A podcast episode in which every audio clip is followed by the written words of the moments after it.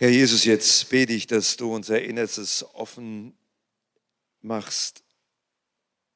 Nee, dass du uns hilfst, dass wir es offen machen können, um auf dein Wort zu hören, damit wir neben den menschlichen Worten dein Reden vernehmen. Wir möchten dir, Jesus, ähnlicher werden und brauchen dafür die Weisheit, die von dir kommt. Und so bete ich, dass du Martin auch jetzt berührst, dass er von dem Deinen nehmen kann und uns austeilen. Wir wollen, dass du Ehre auch durch die Verkündigung, durch das Hören bekommst. Gib Gnade bitte dazu. Amen. Martin, du bist gefragt. Ah, super, genau. Ich wollte mit euch heute mal wieder über mein Lieblingsthema zurzeit reden, und zwar der Heilige Geist. Wisst ihr, für viele ist der Heilige Geist ja immer noch das große Mysterium. Jesus, da haben wir schon Mühe, vielleicht uns vorzustellen, der Vater im Himmel, ja, aber dann gibt es in dem christlichen Glaubensbekenntnis immer so diese, diesen Satz, ich glaube an den Heiligen Geist. Und wisst ihr, für viele ist der Heilige Geist immer noch so eine Sache, naja, was ist das eigentlich? Ne? Keine richtige Person, keine richtige, hm, was ist das eigentlich? Und wisst ihr, ich mag das eigentlich nicht, wenn man über solche Sachen immer nur so theoretisch rumschwadroniert, so philosophiert über den Heiligen Geist. Weil wisst ihr, ich glaube, wenn du einmal den Heiligen Geist wirklich erlebt hast, wenn du diese Power, wenn du das erlebt hast, wie der Heilige Geist auf einmal wirklich kommt, über dich, über andere Menschen, dann macht das was mit dir. Dann bist du, dann bist du schon ein Stück auch ein anderer Mensch. Und dann fällt dir das gar nicht mehr zu sagen. Es ist schwer zu sagen, ich glaube an den Heiligen Geist. Das ist dann sogar nicht mehr so ein Glaube. Ne? Könnte sein, dass es ihn gibt, schauen wir mal. Sondern dann weißt du, dass es ihn gibt, weil du ihn leibhaftig erlebt hast. Wisst ihr, ich habe früher unheimlich als Kind Gewitter geliebt. Manche Kinder haben ja Angst vor Gewitter. Ich habe das geliebt. Ich saß dann schön in unserem Häuschen. Ne? Draußen ging es richtig los, das blitzte und donnerte. Und ich dachte immer so, ja, Gott gib's ihnen. Ne? Die haben das alle verdient, die Bösen da draußen. Ne?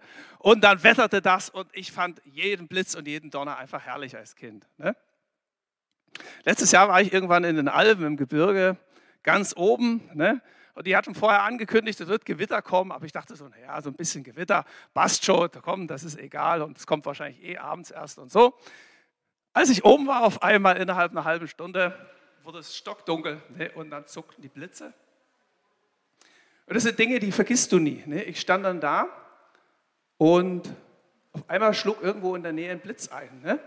Und ich weiß, meine, meine Haare, damals waren sie etwas länger, die standen alle zu Berge von der Elektrizität, die da, die da in der Luft ist. Es war, es war so heiß im Gesicht. Ne?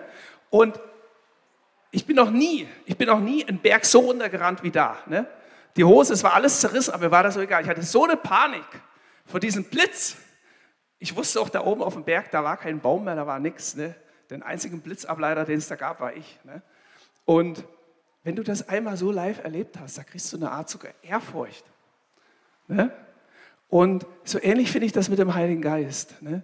Der Heilige Geist ist nicht eine Sache, über die du so philosophisch drüber, äh, kann man, ne? kann man drüber philosophieren und sich Gedanken drüber machen und viele theologische Bücher über den Heiligen Geist schreiben. Aber der Heilige Geist ist eigentlich was zum Erleben, zum Live dabei sein ihn zu spüren und zu spüren, wie seine Kraft auf einmal anfängt zu wirken, zu erleben, wie dieser Heilige Geist mich verändert, mich zu einem anderen Menschen macht, wie der Heilige Geist manchmal punktuell über dich kommt und du Dinge tust, wo du dir dann hinterher sagst, Mensch, was war das denn eben? Ich möchte da mal kurz zurück in unsere letzten Gottesdienste. Wisst ihr, die Bibel fängt eigentlich an mit dem Wirken des Heiligen Geistes. Ist euch das schon mal aufgefallen? 1. Mose, da fängt das schon mit dem Heiligen Geist an. Ich gebe mal ein bisschen äh, ein zu Besten. Da heißt es, am Anfang schuf Gott den Himmel und die Erde. Die Erde aber war eine Wüstenei und eine Ode und Finsternis, eine Öde. Und Finsternis lag über der weiten Flut. Und jetzt kommt's. Und der Geist Gottes schwebte brütend. Das sagt eine Bibelübersetzung, das fand ich interessant. Der Geist Gottes schwebte brütend über der Wasserfläche. Da sprach Gott, es werde Licht und es ward Licht. Und wisst ihr, das liest man so und dann denkt man so, ja, ne, da war alles Wasser und dann der Geist schwebte darüber, brütend. Aber ich fragte mich dann mal, was hat er denn eigentlich ausgebrütet? Ne? Und wisst ihr, ich glaube, der Heilige Geist hat einfach Gottes Pläne ausgebrütet über diese Welt.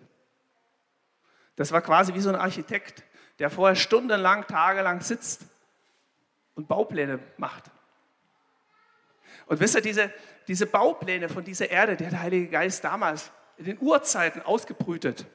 Ich glaube sogar, auch wenn du noch als Lehmklumpen damals existiert hast auf der Erde, ich glaube, er hat schon auch damals Pläne über dich ausgebrütet. Pläne über dich, wo er sagt, Mensch, so will ich den Wolfgang mal haben.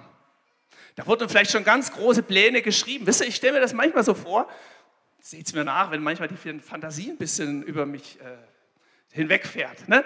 dass da im Himmel ein riesen Bücherregal ist und da stehen zig Bücher drin, Milliarden von Büchern. Ne? Und wenn du dann näher guckst, dann siehst du dann ein Buch, da steht Silke drauf, oder Dori oder Wolfgang. Und wenn du das Buch dann aufmachst, dann siehst du, das ist zweigeteilt. In der ersten Teil des Buches, da stehen Gottes wunderbare Pläne, die er mit dir vorhat. Dein Aussehen vielleicht, aber auch was er mit dir hier auf der Erde machen will. Das ist der erste Teil. Der zweite Teil ist einfach weiß. Den darfst du vollschreiben. Da hast du vielleicht 50 Jahre, 70 Jahre Zeit. Und wisst ihr, am Ende unserer Tage wird es darauf ankommen, bin ich ganz sicher, am Ende unserer Tage kommt es darauf an, wie weit, wie viel stimmt der erste Teil mit dem zweiten Teil überein?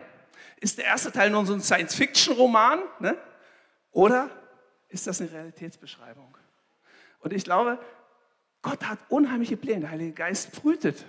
Vielleicht brütet er jetzt gerade über dir und sagt, Mensch, ich habe eigentlich so viel vor mit dem. Ich will eigentlich so viele Sachen mit ihr machen. Ich habe eine unheimlich tolle Geschichte vor. Die Frage ist, mache ich mit? Ich glaube, dass der Heilige Geist Pläne mit unserer Gemeinde hat. Ich glaube nicht, dass das zufällig ist. Auch wenn wir jetzt hier vielleicht auf Distanz sitzen, ne, heißt das noch lange nicht, dass es jetzt immer so, so abständig sein muss. Ne? Man kann auch in der Distanz ganz nah miteinander arbeiten und ganz nah miteinander zusammen sein. Und ich glaube, dass Gott Pläne hat mit uns als Gemeinde, dass der Geist Gottes nicht nur Sonntag, nicht nur jetzt zwischen 10.45 Uhr bis wann auch immer, wann wir fertig sind, brütet, sondern der Geist Gottes brütet über uns. Der hat Pläne vor und er möchte das ausbrüten, ne? wie so ein Huhn, was da ewig auf den Eiern sitzt und eines Tages kommt das neue Leben raus. Das hat Gott vor. Und wisst ihr, glaube noch viel mehr. Es geht nicht nur um mich. Es geht nicht nur um unsere Gemeinde. Ich glaube und ich spüre das, wie Gott brütet über einzelnen Stadtteilen, wie Gott brütet über Berlin, wie der Heilige Geist brütet vielleicht über unser ganzes Land und über diese Welt. Und Corona kann ihn da nicht aufhalten. Vielleicht ist es sogar eingebaut. Vielleicht hat er das sogar ausgebrütet, weil er damit was vorhat. Vielleicht können wir das heute gar nicht so kapieren. Aber wisst ihr, ich glaube, Gott, Gott hat einen Plan. Gott hat einen Plan mit deinem Leben, aber Gott hat auch einen Plan mit Berlin. Freund von mir, ähm, mit dem spinne ich immer. Ne? Und irgendwann haben wir gesagt, weißt du was, wir gründen einen Verein. DRM. Wisst ihr, was DRM heißt? DRM. Deutsche Rollator-Mission. Ne? Deutsche Rollator-Mission. Wir haben dann immer gesagt, du wisst, wenn es nicht mehr so läuft, ne, dann packen wir einen Rolli, vorne ins Körbchen kommt dann Kaffeetasse und Kaffeekanne und ein paar Stullen, ein paar Beleg drin, ein Haufen Bibeln und dann shoppern wir hier um, um die Blöcke. Wisst ihr, Gottes Pläne, die hören nicht oft, wenn du 60 bist und in Rente gehst. So nach dem Motto, dass Gott dann sagt, naja, jetzt altes Eisen, ne, jetzt ruh dich aus. Ne? In der Bibel heißt es, erst im Himmel, sie werden ruhen von ihren Werken. Ich glaube, Gottes Pläne mit deinem Leben, die enden erst hier auf der Erde, wenn du deinen letzten Japser machst. Dann gibt es keinen Plan mehr, weil dann kommt der himmlische Plan, Ruhen von den Werken zum Beispiel.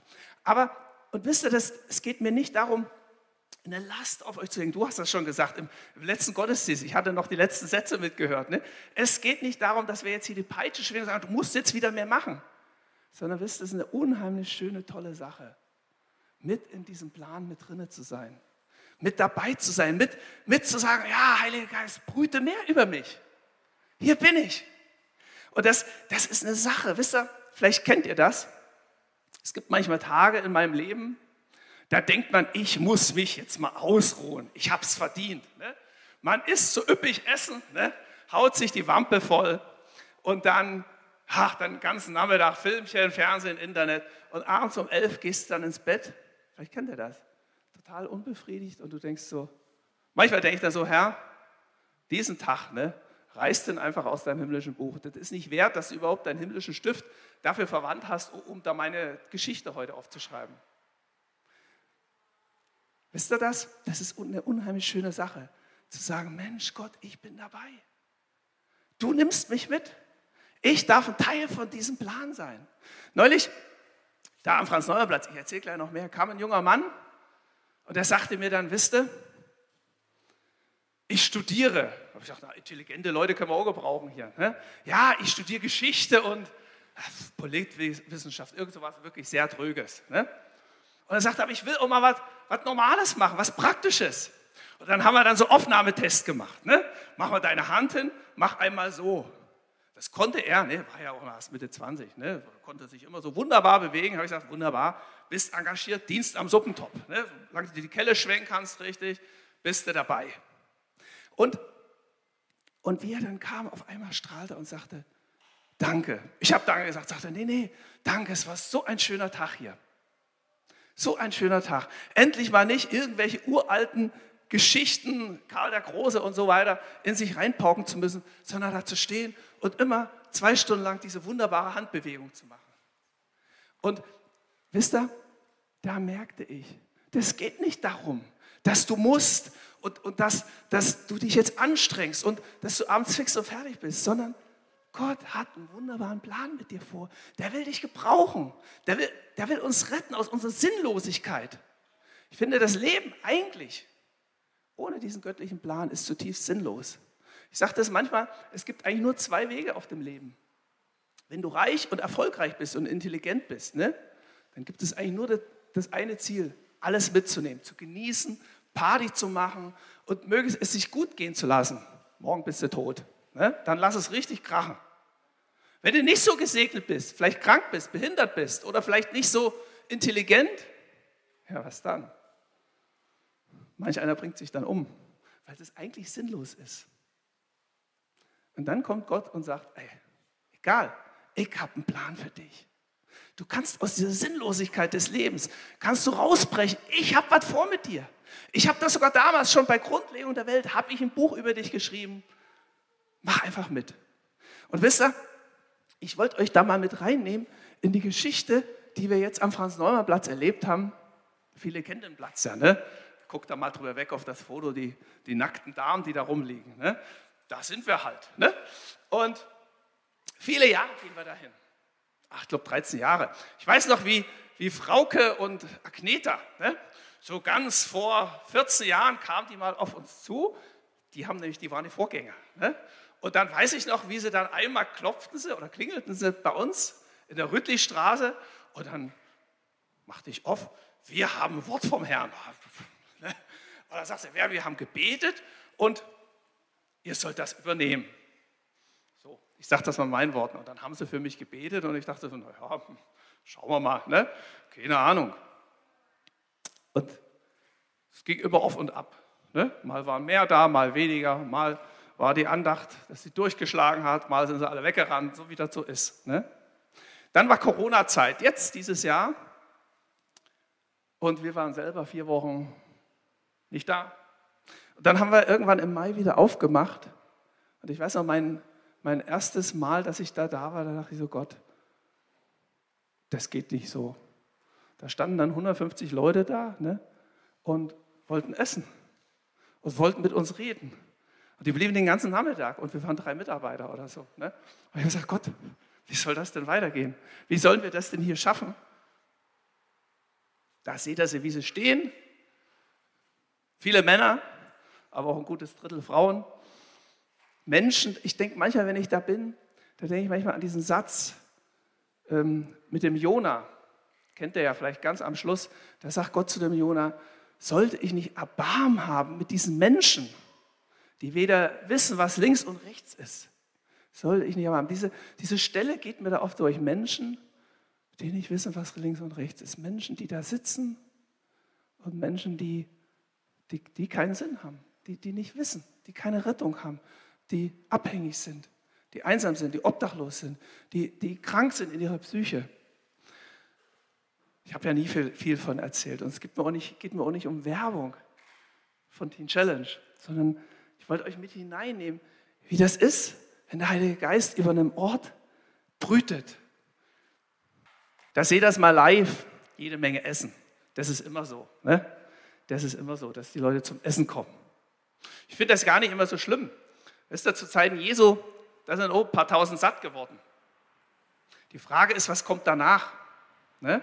Geht es nur darum, dass mein Bauch satt wird oder denke ich auch, dass es eine hungrige Seele gibt? Das ist, glaube ich, das Zentrale. Was wir erlebt haben, und das sind für mich so Wunder über Wunder. Wir waren zu dritt. Bei Teen Challenge haben wir so einen kleinen Herd mit Ceranfeld. Kennt ihr das? Kennt ihr wahrscheinlich, weil ihr den zu Hause auch habt. Ne? Da passt ein Top drin mit 30 Liter. Und wir haben gesagt, Herr, wie sollen wir für 150 Leute Essen kochen? Das geht nicht. Ne? Mal waren noch mehr, 170 Leute. Und dann haben wir gesagt, Gott, wie soll das gehen? Und das war viel Verzweiflung bei mir. Und irgendwann, und dann denke ich so, ja, Gott denkt vielleicht nicht in so Klischees, wie wir oft denken. Da stand da eine türkische Gruppe da. Ich weiß nicht, ob die Christen sind. Die meisten nicht. Eine Frau war jetzt da, die hatte jetzt ein Kreuz da oben, ne? eine türkische Frau und macht er damit. Und er sagte, ja, ich habe meine türkische, türkischen Läden da alle angehauen und ich habe hier viel Essen. Und dann gab es einen Tag lang 100, 200 äh, türkische Pizza. Ne? Und ich dachte so, Gott, Gott hat ein kleines, Gott, es ist ein kleines, durch diese Stadt zu gehen und Menschen anzusprechen und zu sagen, du, du bringst jetzt Pizza vorbei. Hier, das ist unser Geschichtsstudent hier, ne, der ganz außen, der da eifrig mit rausgibt. Aber daneben hat Gott Menschen berufen da. Der mit der Gitarre, der kam aus Texas. Ganz feiner Christ. Und er sagte, wie auch immer, der, eines Tages war er da. Ich kannte ja gar keinen Groß. Ne? Der war eines Tages da und sagte, Mensch, ich mache hier mit. Ganz toller Mensch. Nimmt die Gitarre, sitzt da und die Leute kommen und redet mit denen. Ich habe noch so ein nettes Bild, so ein bisschen schattig. Ne? Und da merke ich, wir hatten jetzt ein, ich sage mal in Anführungsstrichen, ein Beichtzelt dahingestellt. Ne? Da saß er mit der Gitarre, großes Schild, ich habe Zeit, mit mir könnt ihr reden. Ne? Und viele Menschen kamen nach dem Essen, nachdem der Bauch voll war, und setzten sich dahin und redeten miteinander, hörten von Jesus, ließen für sich beten, Freitag ist jetzt inzwischen immer Frauennachmittag. Ne? Da haben wir ganz zwei tolle Mitarbeiter, die kamen auch auf einmal, waren die da. Ähm, die eine war ehemalige Praktikantin und da haben wir wieder unser Zelt hingestellt und dann ist Frauenkaffeekränzchen mit Andacht. Letztens hatten sie, der Herr ist mein Hirte. Und ich war begeistert und dann denke ich so, Herr, das sind nicht wir. Das ist, wenn Gott über einem Gebiet brütet, dann passiert was. Einladung. Ne? Kommt gucken. Ne? Jeden Dienstag bis Freitag. Guckt euch das mal an. Wegen mir, wenn die Handbewegung noch klappt, darfst du auch, ne? kein Thema. Ähm, oder setzt dich einfach hin und habt Zeit. Das ist vielleicht nochmal viel wichtiger, dass wir Christen einfach da sind und Zeit haben für die Leute. Und wisst ihr, ich wollte mal damit ein Stück anfangen, wenn der Heilige Geist brütet über einem Gebiet, wenn der Heilige Geist seine Pläne entfaltet, dann merk mal, wie eine Sache in eine ganz andere Richtung kommt. Dinge, die wir nie von uns aus tun können, die geschehen dann. Wenn man unsere Gottesdienste, unsere Predigten, die Apostelgeschichte mal so zusammenfasst, finde ich das eine sehr spannende Geschichte überhaupt das Wirken des Heiligen Geistes. Wenn du mal äh, das studieren willst, wie wirkt der Heilige Geist, ne, dann lies einfach Apostelgeschichte. Das fängt mächtig an. Ne? Unser Finanzminister würde sagen, mit einem mächtigen Bums. Ne? Da fällt das Feuer vom Himmel. Die Leute reden auf einmal in Fremdsprache, obwohl sie kein Abi hatten. Ne? Und da, da geht ein unheimlicher Aufbruch los. Und dann, Stück für Stück, das finde ich interessant, tut der Heilige Geist Dinge, die ganz oben auf Gottes Herzen sind. Zuerst stellt er Gottes tiefsten Herzenswunsch wieder her, Familie, geistliche Familie. Da heißt es, sie hatten alles gemeinsam. Sie brachen das Brot hier und da. Das ist alles. Das Erste, Gott stellt echte, der Heilige Geist stellt echte geistliche Gemeinschaft vor. Und wieder, wieder baut das zurecht. Es war schon immer Gottes, Gottes Wunsch, dass Menschen so zusammenleben. Bei meiner Familie, da ich, hat auch nicht jeder einen Kühlschrank, da gehen wir alle an einen Kühlschrank. Ne? Das ist Zeichen von Familie. Sie hatten alles gemeinsam. Dann geht es weiter, dann steht da immer wieder, und sie taten viele Wunder durch die Hände der Apostel. Aus einem toten Glauben, aus einer toten Religion macht Gott auf einmal eine lebendige Realität. Für die Leute gab es nicht mehr die Diskussion, gibt es den da oben oder ist der Himmel leer? Ne? Die haben es erlebt. Die haben es erlebt, was es heißt, wenn die Krückstöcke in die Ecke fliegen. Die haben das erlebt, was es heißt, wenn jemand gesund wird. Da kam Gottes Wirken direkt auf die Erde. Und als drittes, ist auch interessant, diese Reihenfolge, als drittes, und das geht dann nochmal darum, Thomas hat das letzte Woche schon gestreift. Ich wollte da nochmal einen Nagel nochmal tiefer, tiefer reinschlagen. Als drittes geht es darum, dass Menschen in ihre Berufung kommen. Das ist das nächste Ziel, weil die Bibliothek, Gottes Bücher, ne? Gott will ja, dass diese Geschichten geschrieben werden die er mit dir vorhat. Und diese Geschichte habt ihr wahrscheinlich ein paar Mal schon gelesen. Ich lese die trotzdem noch mal mit euch. In diesen Tagen aber, als die Zahl der Jünger zunahm, erhob sich ein Murren unter den griechischen Juden in der Gemeinde gegen die Hebräischen, weil ihre Witwen übersehen wurden bei der täglichen Versorgung. Da riefen die Zwölf die Menge der Jünger zusammen und sprachen, es ist nicht recht, dass wir das Wort Gottes vernachlässigen und zu Tische dienen. Klingt schön, ne? Und zu Tische dienen, genau. Darum, liebe Brüder, seht euch um nach sieben Männern in eurer Mitte, die einen guten Ruf haben und voll Geistes und Weisheit sind. Die wollen wir bestellen zu diesem Dienst. Wir aber wollen ganz beim Gebet und beim Dienst des Wortes bleiben. Und die Rede gefiel der ganzen Menge gut und sie wählten Stephanus, einen Mann voll Glaubens und Heiligen Geistes, und Philippus und Porchorus und Nikanor und Timon und Paramenas und Nikolaus, den Proselyten aus Antiocha. Diese stellten sie vor die Apostel, die beteten und legten ihnen die Hände auf. Und das Wort Gottes breitete sich aus und die Zahl der Jünger wurde sehr groß in Jerusalem. Es wurden auch viele Priester dem Glauben gehorsam. Drei oder zwei kurze Bemerkungen zum Text. Das ist interessant. Das war die erste, das erste offizielle Amt in der Kirche. Das erste eingeführte Amt. Die Apostel, die hatte Jesus berufen, die Jünger. Aber in der Kirche wurden die eigentlich die Diakone als erstes berufen. Das ist interessant. Ne? Da nicht, nicht unbedingt der Pastor oder der Kollekteneinsammler oder der Hausmeister. Hm, Diakone war noch Hausmeister, denke ich mal. Ne? Das war das erste Amt. Und beim Nachdenken kam mir sofort der Sinn, dass Jesus mal sagte, ein Beispiel habe ich euch gegeben, dass ihr tut, wie ich euch getan habe. Ne? Ihr nennt mich Meister und Herr und das ist so, aber ich, euer Meister, habe euch gedient. Sag das mal mit meinen Worten schnell. Sie sind eigentlich da in guten Fußstapfen Jesus hinterhergegangen. So der erste Gedanke. Die zweite Sache, diese Anforderung, haben wir auch schon mehrmals drüber nachgedacht, aber das finde ich sehr spannend. Heute würde man sagen, einen guten Diakon, den wir anstellen, ne, mindestens soziale Arbeit studiert, gerne auch noch eine Bibelschule daneben, ne, 30 Jahre Berufserfahrung, ne, höchstens 25 Jahre alt, ne, Bereitschaft, 60 Stunden zu arbeiten, ne, Bereitschaft zur Selbstausbeutung. Ne, alle solche Gedanken hat. Mindestens LKW fahren, dann kann er nämlich unsere Umzüge alle starten. Ne? Wir hätten also unsere Latte. Und die Anforderungen in der Bibel sind ganz, ganz anders. Ein guter Ruf, voll Geist und Weisheit. Mehr nicht. Ne? Ist interessant, wenn wir so Leute beurteilen.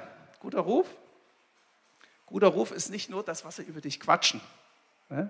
Guter Ruf ist eher das, was dir voran und hinterher geht. Ne? So nach dem Motto, den brauchst du nicht zu fragen, der ist geizig, geizig ne? oder der hat eh nie Zeit, ne? der wird dir nie helfen. Oder dass die Leute sagen, Mensch, wenn du Not hast, geh mal zu dem. Der ist da für dich. Das ist der Ruf, der, der dir vor und hinterher eilt. Ne? Voll Geistes. Ne? Wenn ich voll Geistes bin, dann fließt was über. Ne? Das ist nicht nur ein schönes Gefühl, oh, Holy Spirit come, ne? sondern da fließt was über, das fließt zu den Leuten. Ne? Da geht Kraft von dir aus. Voll Weisheit. Weisheit ist mehr als Wissen, sondern das ist Intelligenz aus dem Himmel, sage ich immer. Das ist Intelligenz, die von oben kommt. Da hat Gott dir was gesagt über Menschen. Ich habe Menschen erlebt, meine Oma, ne, die war voll Weisheit. Die hat manchmal Prophet, da war ich 14, werde ich nie vergessen. Da saß sie vorher und die hat, die hat mir Sachen erzählt. Ne, meine Oma hatte maximal die vierte Klasse gesagt, äh, besucht. Ne, der war das peinlich, weil sie nicht richtig schreiben konnte. Aber es war eine Frau voll Weisheit, weil die ganz nah mit Jesus äh, zusammen war, weil die einfach in die Schule des Heiligen Geistes gegangen ist. Das sind die Voraussetzungen. Und ich möchte das nochmal ein bisschen praktisch mit euch nochmal vertiefen. Wisst ihr, die, der Paulus sagt das mal in Epheser. Nehmt, kennt ihr die Stelle, ist klar, auf jeder Glaubenskonferenz, wenn es um Heiligen Geist geht, wird das meistens zitiert. Nehmt auch den Helm des Heils und das Schwert des Geistes. Das ist Gottes Wort. Wisst ihr, mit dem Schwert des Geistes habe ich früher immer verstanden, so wurde das immer gesagt, lies brav die Bibel. Kenn dich gut in dem, in dem Wort aus. Ne? musst richtig gut im Wort stehen, wie die Kuh im Futter. Ne? So musst du im Wort sein. Ne? Und heute merke ich, das ist viel, viel mehr, als dass du die Bibel kennst. Es ist viel, viel mehr, als dass du zehnmal die Bibel durchgelesen hast. Sondern das Wort, das Schwert des Geistes, das wird erst scharf, wenn du das Wort tust. Es gibt nichts Gutes, außer man tut es. Das ist ein volkstümlicher Begriff. Aber da ist viel Wahrheit drin. Das, das Schwert des Geistes, das bringt nichts, wenn du sagst, ja, ich habe alles, ich alles kapiert. Ne? Ich habe Theologie studiert, ich habe so, was weiß ich, 20 Buchmeter theologische Literatur zu Hause. Ich habe vielleicht 20 Mal die Bibel durchgelesen. Und? Bringt nichts. Das Schwert des Geistes wird scharf, wenn du das tust, was das Wort Gottes sagt. Und wisst ihr, ich habe mal zwei Schwerter zwei Schwerter mitgebracht. Das sieht eigentlich sehr legendär aus, ne? so ein Pfadfindermesser. Aber wenn du guckst, ne? das ist eigentlich nur ein Kindermesser, das hat keine Spitze mehr, das ist total stumpf. Ne? Da kannst du vielleicht, wenn du Glück hast, na, schnitzen kannst du nicht mehr viel. Vielleicht kriegst du noch einen Pilz durchgeschnitten. Das sticht nicht mehr. Und wisst ihr, ich glaube, dass es manchmal dem Schwert des Geistes mit uns so ist, dass wir vielleicht müde geworden sind, dass wir sagen, naja, das Wort Gottes ist ja richtig. Aber ich habe es oft gegeben. Manche Sachen in meinem Leben werden sich nie ändern. Das wird immer so bleiben und dann wird das Schwert stumpf. Ich packe das eh nicht.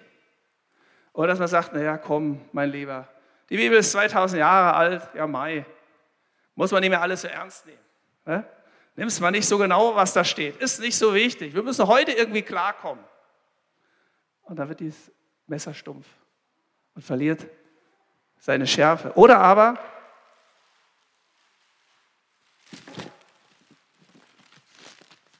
habe ich vor Jahren schon mal mitgehabt, das prähistorische Christentum. Ne?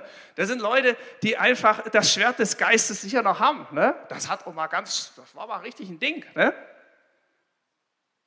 Aber das ist so eine Art nostalgisches Christentum. Ne? Wir leben in gestern, ja damals. Erweckung in der Azusa Street. Ne? Da war das Schwert des Geistes mächtiglich unter uns. Oder wo die Gemeinde noch voll war. Ne? Da ging es ab. Aber wir vergessen. Wir vergessen einfach, dass der Heilige Geist heute der gleiche geblieben ist. Dass er nicht nur vor 100 Jahren wirkte oder vor 2000 Jahren, sondern dass dieser Heilige Geist genauso über uns und über diesem Gebäude und über der Stadt und überall brütet. Der hat keine Abnutzungserscheinung, der ist nicht rostig geworden. Ne? Der will genauso heute wirken wie damals. Vielleicht sogar noch mehr. Und indem ich immer wieder gucke, wie war es denn früher? Ne? Es ist schön, wenn man sich mal so Beispiele nimmt von früher. Aber das soll nicht sein, dass man dann schwelgt und sagt, ach ja, damals, damals war eh alles besser. Ne? Sondern es soll dahin führen, dass wir sagen, ja, Jesus, wir wollen, dass es heute so ist. Ich will, dass dieses Schwert wieder poliert ist und dass es wieder scharf ist und dass es wieder zusticht. Ganz dreckig geworden bin ich hier. Ne?